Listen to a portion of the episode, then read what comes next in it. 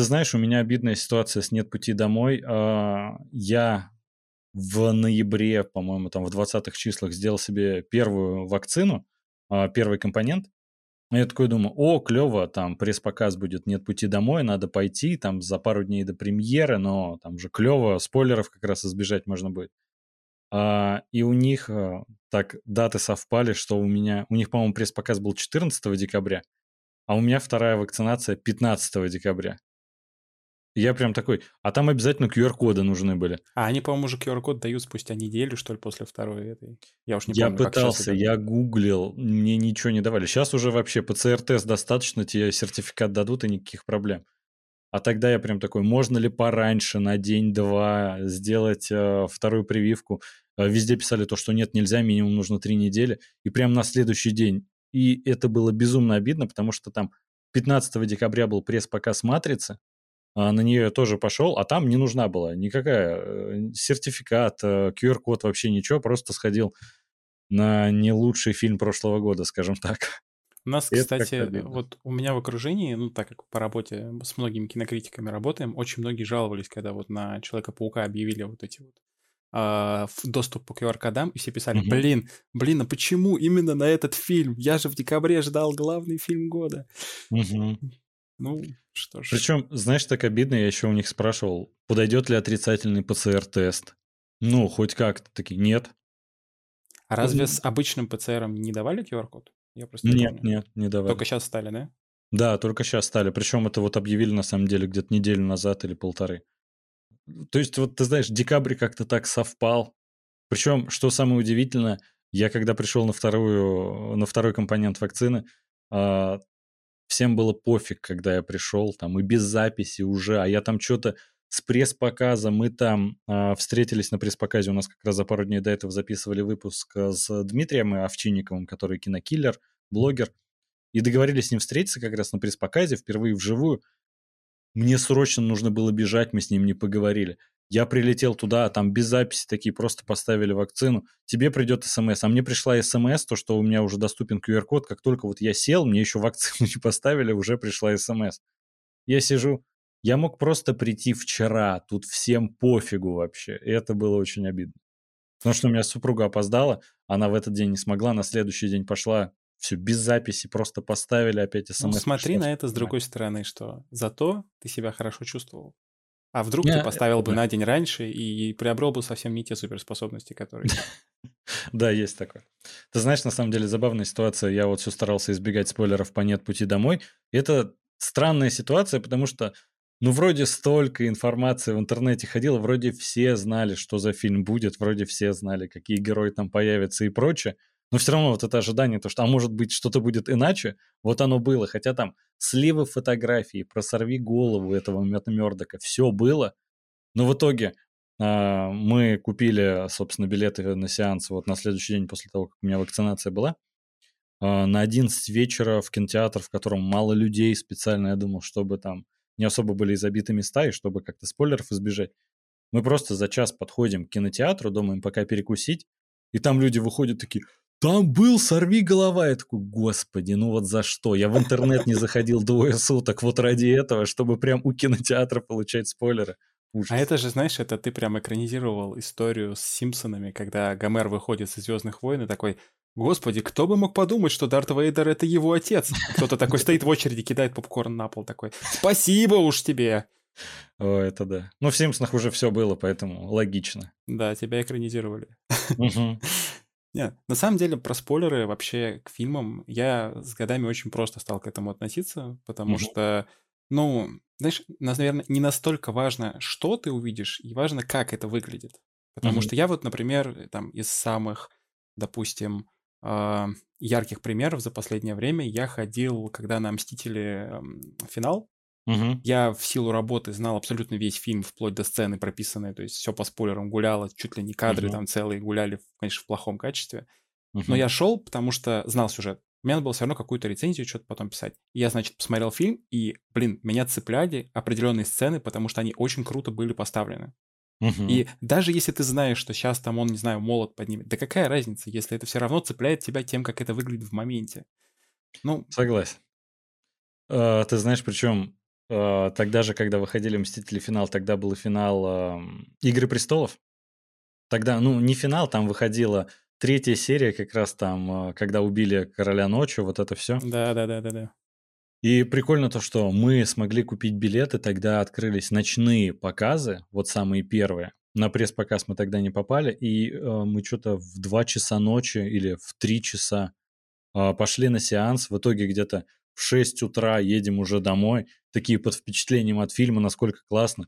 Я думаю, можно уже не бояться спойлеров. Я захожу в контакт, и там просто первый пост, как Ария Старк убила короля ночи. Я такой, а мы едем сейчас, то есть мы доехать до дома должны были и включить как раз серию. Мы знаем, Ты то, что она что это, это карма ждем. для тебя, она тебя Да. достала. Да. Так как хотел избежать спойлеров, это как в пункте назначения. То есть как бы ты ни старался, ты все равно не убежишь. Да-да-да, есть такое. Но ты знаешь, у меня все равно к спойлерам всегда очень негативное отношение. Ты смотрел во все тяжкие сериал? Ну, не целиком, скажу честно. Я посмотрел его с третьего сезона. Я так до сих пор и не видел первые два. Я не знаю, почему так получилось.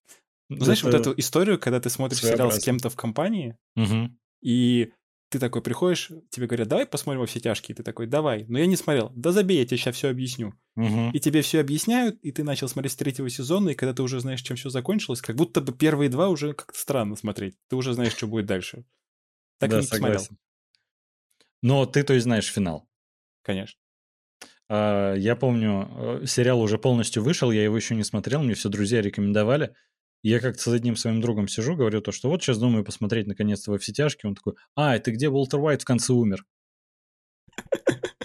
Я сижу, что? Неплохо. Чем я тебя обидел? Он такой, не, ну Джесси Пинкман-то выжил. Я такой, я даже не знаю, кто это, но я уже знаю их судьбу в финальном сезоне, в финальном эпизоде. Да зачем? А у меня просто такой друг, который про... вообще не боится спойлеров. Он все читает, он все узнает, у него никак не меняется впечатление от просмотра. Ну, по крайней мере, он так думает. Но я по себе заметил, что даже, ну, ожидания очень сильно влияют. Даже, не знаю, выходит какой-нибудь довод Кристофер Нолана, ты не можешь абстрагироваться от того, что это Нолан. Ты вот э, хочешь, чтобы он тебя как-то поразил в очередной раз или что-то такое было. И до этого фильма больше докапываешься, например. Или если выходит новый фильм Тарантино, ты не можешь абстрагироваться, что это Тарантино. Многим поэтому вот не понравился «Однажды в Голливуде», потому что мало кровища там, например. У Тарантино обычно по-другому. Ну, фильм-то все равно хороший. Ну, зато в Но- конце все такие, а, ну все, теперь я понял, кто режиссер. Да, да, да, да, да. У меня еще а, как раз мой соведущий, он а, ему очень не понравился фильм а, «Бесславные ублюдки». Я Мгм. не знаю, кстати, почему. часто слышу, что многим он не нравится, хотя я считаю это одним из любимых фильмов Тарантино. Вот да, у меня аналогично. И он, э, по-моему, до сих пор еще не посмотрел, или только недавно посмотрел однажды в Голливуде. И он просто все это время отникивался, что не хочет смотреть, только по одной простой причине, потому что, ну, Тарантино повторил там этот сюжетный ход. То, что как М. бы, как бы могло бы быть. Ну да, кстати, так- да. Он, так, он это причем еще распознал до того, как фильм вышел в прокат. Он такой, ну, так как это его личная история Тарантино, наверное, он там сделает, ах, если бы было вот так. Ну, я как бы посмотрел фильм, я в восторге, он такой, ну, вот э, я точно знаю, что там так будет, поэтому мне фильм не понравится. И только недавно он признался, что фильм все-таки неплохой, и нет ничего плохого в повторении. То, что, не знаю, Гай Ричи буквально в каждом фильме раньше повторял вот этот рваный монтаж, там вот это все быструю такую экшн-склейку. Это же его фирменный ход, ничего Мне кажется, знаешь, не было. это немножко разные штуки. То есть, если у Гая Ричи это, в принципе, часть его стилистики, как вот Мгм. ты, как он снимает, ты, когда идешь на его фильмы, ты в целом ждешь, что нечто подо- похожее на предыдущий ты получишь. Мгм. А у Тарантино это скорее какая-то а, смысловая канва, то есть смысловой подход. То есть он Ну как да. раз-таки повторяет переиначивание истории, и из-за этого ты как бы не ждешь этого в моменте. Я, например, когда смотрел «Однажды в Голливуде», я только ближе к финалу понял, что концовка фильма будет другая. Мгм. Когда там уже началась определенная сцена. До этого момента я думал, что все по канону будет, но э, чем этот фильм меня цепанул, я не мог понять, чем он закончится. То есть это Мгм. такой, знаешь, как бы срез э, биографии, в котором я не понимаю, куда это идет. Там нет Мгм. как таковой какой-то вот сюжетной линии там из точки А в точку Б. Да-да-да. Из-за этого это точки нет. интересно. Как будто срез эпохи. Но об этом, кстати, многие писали в рецензиях потом. Да, мне как раз-то и понравилось. э, Это нетипичный фильм, конечно, Тарантино, но, блин, потрясающе снят, актеры, супер, сюжет. Мне как раз, знаешь, иногда это, конечно, в определенное настроение заходит, когда вот такой slice of life, тебе прям очень нравится. Там как бы нет какой-то начальной и конечной точки, но вот этот отрезок жизни, он как раз тебя захватывает. И в эпоху Такое... погружает круто. Да. Такое бывает на самом деле не так часто, и мне, ну, зачастую, чтобы полюбить такие фильмы, мне нужно определенное настроение, но как-то Тарантино то ли сразу попал, то ли просто, опять же, как раз э, мастерство его в том, что он даже смог для меня создать это настроение, в которое мне как раз очень зашел этот фильм. Но я в восторге. Ну, Тарантино вообще гений, конечно. Как Кадзима. Я все вот грущу, что идея с тем, чтобы он снял свой Стартрек, так и осталась идеей, и что это все гуляет как слух уже, по-моему, там миллион лет. Он даже высказывался несколько раз, типа, я бы сделал классный черный юмор в космосе. Блин, мне кажется, на фоне того, что по Стартреку выходит примерно миллион каких-то проектов сейчас, если честно, я уже сбился со счета сериалов и мультсериалов, их, по-моему, штук 5-6, еще один новый стартует в этом году. Угу. Я просто смотрю только один, это который анимационный нижней палубы. Угу. И, э, блин, увидеть фильм от Тарантино было бы весело. Особенно, если бы он позвал туда там каких-нибудь актеров, с кем он обычно работает, но они были бы загримированы там под пришельцев, например. Угу. Блин, это было бы потрясно. Но о, я бы тоже. Я когда услышал эту новость, я такой, ну, первая реакция, конечно, это Тарантино снимает Стартрек. Что вообще происходит? В каком таймлайне мы живем? Что у нас так на пошел мир, а не в ту сторону. Но потом я подумал, блин, это, наверное, самый клевый был бы Стартрек, самый необычный, по крайней мере. Потому что на фильмы у него в целом, ну, у него есть свой фирменный почерк, и он э, не пробовал себя ведь никогда именно в такой фантастике, тем более в какой-то космоопере вот реализовать. А тут кажется, что это огромный простор был бы, и как раз очень интересно посмотреть, но что-то как-то эта идея затухла, к сожалению, а я очень надеялся. Тут причем, знаешь, есть вроде бы и обратная сторона монеты. Это то, что вот, например, а, когда Гай Ричи сказали, что он будет снимать фильм по Аладдину, uh-huh. я думал, блин, наверное, там будет какой-то классический Гай Ричи, э, Ричи uh-huh. а, а в итоге нет, это просто абсолютно классический фильм по Диснея. Если бы я не знал, кто его режиссер, если честно, я бы толком и не угадал. Слушай, ну с, э, с Гай Ричи, мне кажется, что у него же был уже эксперимент а, «Меч короля Артура». Тоже достаточно классическая история. Но он все-таки он... ближе к тому, как он обычно снимает. Чуть-чуть, да. но ближе. Да, в том-то и дело, то, что там он попробовал снять классическую историю, как он ее видит, то есть сделать такой авторской, и фильм, ну, на него что-то очень сильно накинулись, но, как по мне, он достаточно неплохой вышел. Не лучшая, конечно, его работа, но в любом случае фильм сам по себе не такой ужасный, как про него говорили. Его что-то прям все Это так правда. поливали очень жестко. И э, я думаю, когда ему предложили Алладина, он как раз и подумал, что надо показать боссам студии, что я могу снимать, как им нужно, чтобы после этого мне могли э, продюсировать мои проекты, выдавать на них бюджет. Собственно, после этого у него же и «Джентльмены», и сейчас э, «Гнев, Гнев человеческий». человеческий да, сейчас еще один фильм с ним. Э, Операция фильм Фортуна. Выходит. Да, только перенесли недавно с марта пока на неопределенный срок.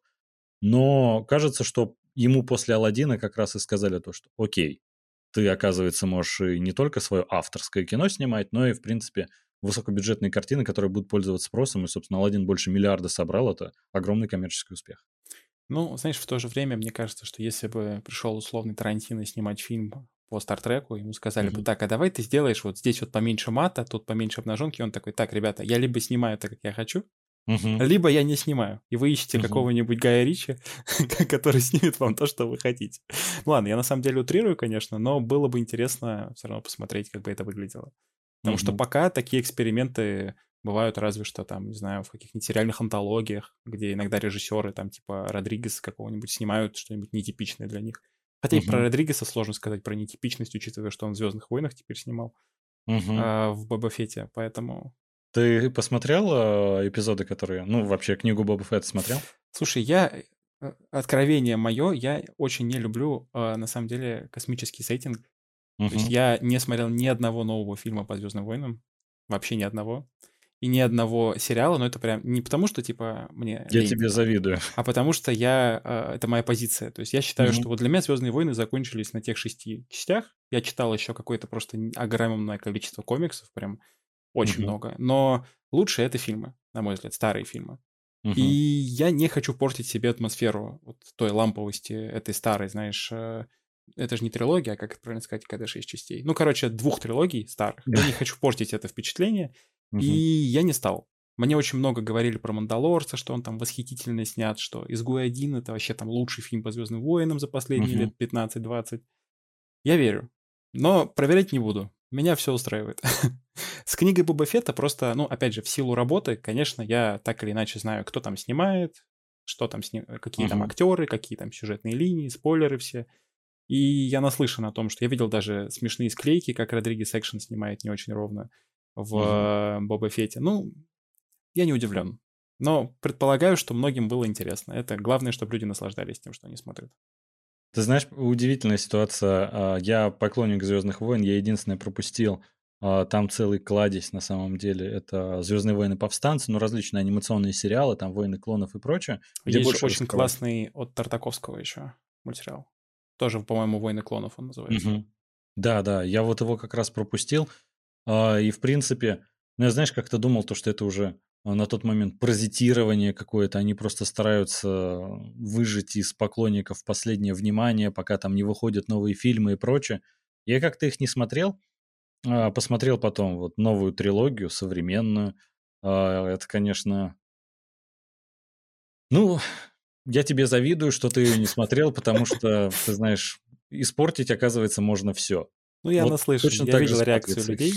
И да. смотрел, как люди, особенно у меня в окружении очень много фанатов Звездных войн, как они реагировали. То есть, если седьмой эпизод они еще приняли так, ну скажем, со скрипом, но все его более-менее хвалили, то восьмой, девятый, конечно, дался людям с большим трудом.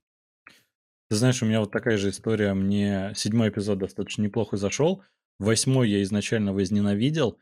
А, я прям написал разгромную рецензию. Я одну без спойлеров написал, другую со спойлерами. У меня просто вот настолько жопа горела.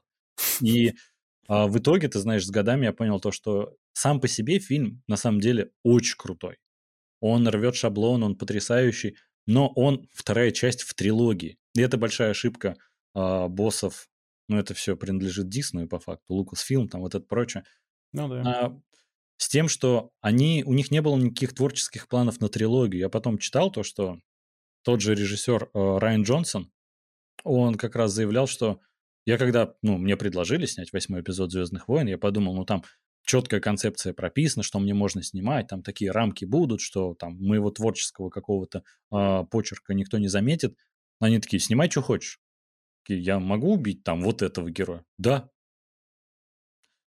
И я подумал, а вы не думали, что у вас девятый фильм потом выйдет, что вы ему настолько развязали руки, что он может, ну, просто все переиначить? Он так и сделал.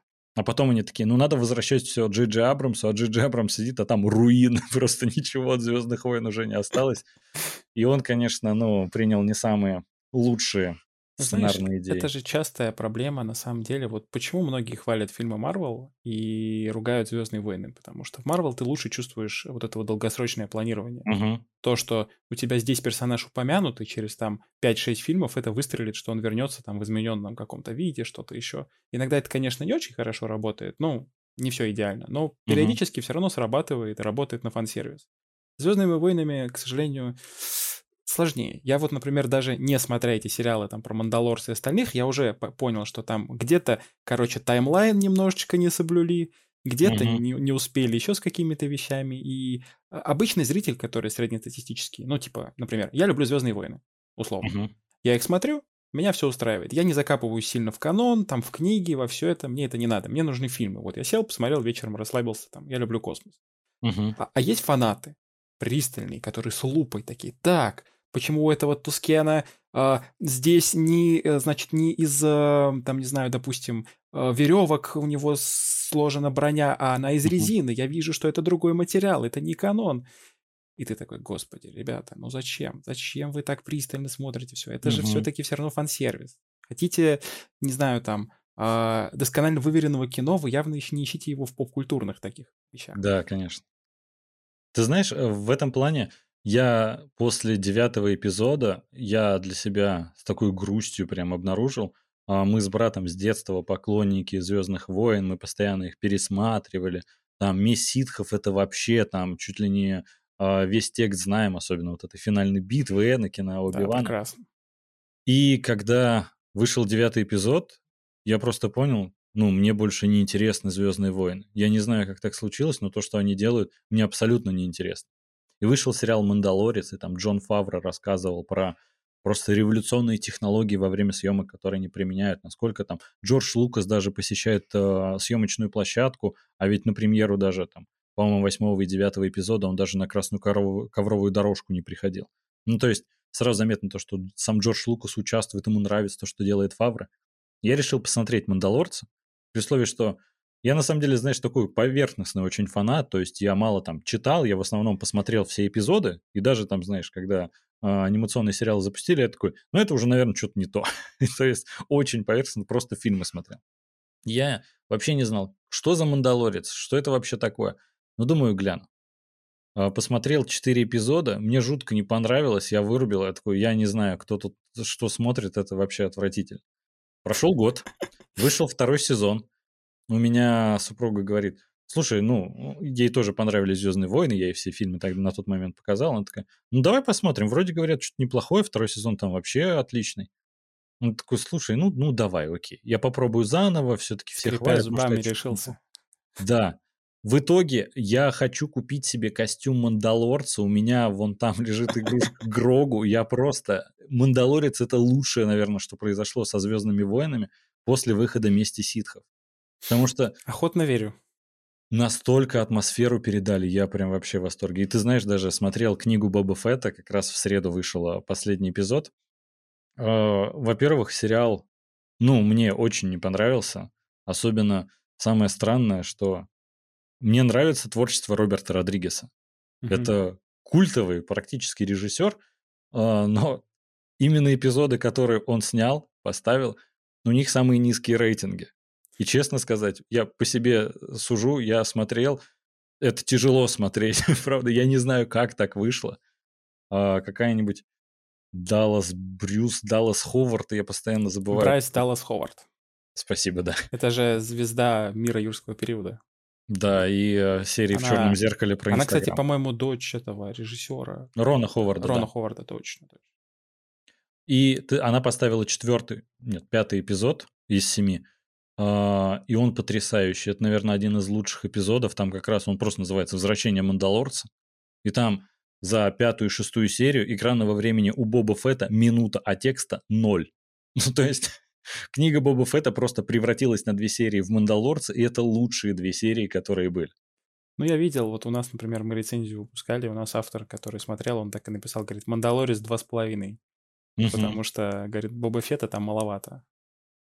Слушай, знаешь, кстати, по поводу «Мандалорца», а, я где-то летом общался с художником концепт-артов э, Джамой Джурабаевым, может быть, слышали mm-hmm. про него. Он работал над «Мандалорцем», над дизайнами некоторых персонажей и некоторых, эм, ну, скажем так, это сказать, не дизайном планеты, а как правильно, местности, локаций, короче. Mm-hmm. И он рассказывал смешную историю о том, что э, как это все работает. И там, значит, приходит к нему как-то раз, э, ну, заказ. Надо сделать, значит, Э, версию молодого э, Йоды. Типа, uh-huh. тогда он еще не назывался Бэби Йода, он просто был типа молодой Йода. Uh-huh. Ну и он нарисовал, значит, Йоду подростка в таких, короче, ну, в какой-то там одежде, в другой. Показал концепт-арт, и ему сказали, блин, прикольно, но нам нужен прям вот чиби Йода, uh-huh. поэтому мы не твой вариант возьмем, возьмем другой вариант. Ну, он расстроился, Боже. говорит, ну ладно, говорит, если бы вы сказали, что нужен совсем мелкий, я бы, конечно, мелкого нарисовал. Но вы же сказали, там, молодой Йода. Молодой угу. и ребенок это разные вещи. Он такой, говорит, да мы сами не знали его возраст, нам просто мы все варианты смотрим. Ага. И это было очень смешно. Блин, обалдеть. Да. Странно, когда так ТЗ просто прилетает, и, во-первых, оно не до конца точное, что уже ТЗ, ХЗ, как говорится. Да-да-да-да-да. Ну, Блин, смешно ну, то, что вот такие вот варианты бывают. И там еще, кстати, вот еще вспомнил вторая cool story, прости, что перебил. Угу. А, там он рассказывал, сам он... Э, господи, я забыл, откуда он родом. Не из Дагестана. Ну ладно, неважно. По-моему, из Дагестана. И он угу. э, родом изначально оттуда. И он рассказывал о том, что он вдохновлялся горами родного края, когда создавал локации, которые показывали в «Мандалорце». И угу. то есть, если посмотреть потом финальный э, то, что получилось, то есть кадры, можно сравнить, что действительно некоторые горы отдаленно там на фоне mm-hmm. какие-то напоминают, что вот эти пустынные пейзажи какие-то. Блин, mm-hmm. это очень круто, что ты никогда не вдумаешься в это, если посмотришь со стороны просто на Мандалорца такой, ну, пустыня и пустыня. Да, ты не да, задумаешься да. о том, откуда пришли источники вдохновения. Очень неожиданные. Короче, Блин, это клево. Я прям был доволен этим интервью. Угу. Слушай, это очень интересно. Блин, ты знаешь, кстати, на удивление, я вчера писал весь день рецензию на Uncharted, она вышла достаточно короткой, ну, потому что чтобы в соцсети разместить, не хотелось какую-то большую а, публиковать, чтобы народ не заскучал, пока читает, потому что все-таки они привыкли к аудиоформату, и я думал, то, что мы как раз с тобой будем обсуждать в подкасте, и как бы это, знаешь, как превью такое, без спойлеров обсудить а, в рецензии мельком, а прийти к каким-то выводам уже в подкасте, на этом все завязал. Но, на удивление, очень тяжело далась рецензия, потому что я прям, у меня до сих пор, знаешь, до конца не сформировано отношение к этому фильму. Я все Забавно, сижу... что мне, кстати, о нем писать было легче, чем когда я сходил на Человека-паука, и я такой, mm-hmm. блин, мне типа и то, и то понравилось, но как писать о том, что э, понравилось больше на уровне эмоций, mm-hmm. то есть вот Паук, и в то же время там Uncharted, он скорее, ну то есть я, у меня есть объективные тезисы, почему он мне понравился. А, а по поводу Паука это больше субъективные. То есть я, например, если посидеть, я знаю, за что его ругать. То есть я могу прям четко объяснить, там, где у него слабые места, где mm-hmm. с ним что-то не удалось, но вот именно эмоциональный отклик, он перебивает тебе вообще все, и ты такой сидишь, радуешься, улыбаешься, и так, блин, кайфово было, хочу еще раз посмотреть. А с Uncharted было мне проще. Не знаю. Видишь, как субъективно просто... все работает, интересно. У меня просто, знаешь, я э, в среду сходил на пресс-показ Uncharted, а в четверг был нет, вчера был четверг. Во вторник сходил на пресс-показ Uncharted, а в среду на пресс-показ «Смерть на Ниле». О, я тоже там был. Мы с тобой там тоже не увиделись. А, у меня завтра как раз запись эм, с гостем насчет «Смерть на Ниле». Мы Денис Косякова смогли дозваться к нам в подкаст. О, круто, круто. А, ты знаешь, я все как раз думал, как сформулировать рецензию. Нужно все это еще а, записать, и чтобы не проспойлерить, как бы, что будет, э, как построено обсуждение в подкасте, все это накинуть план, сценарий, отправить. Я прям сидел, у меня что-то голова взрывалась, и я даже не мог как-то, знаешь, разобраться в своих внутренних ощущениях насчет фильма. И вчера сел такой. Мне вроде фильм, ну, не очень понравился, я бы его, наверное, не рекомендовал.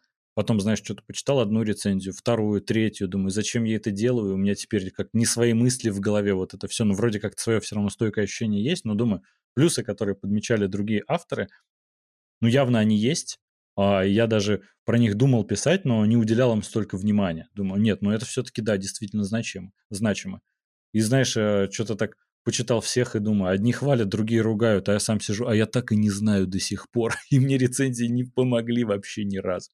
Но в итоге как-то смог сформулировать, и там неплохая идея возникла, которую, думаю, мы как раз здесь сможем разогнать.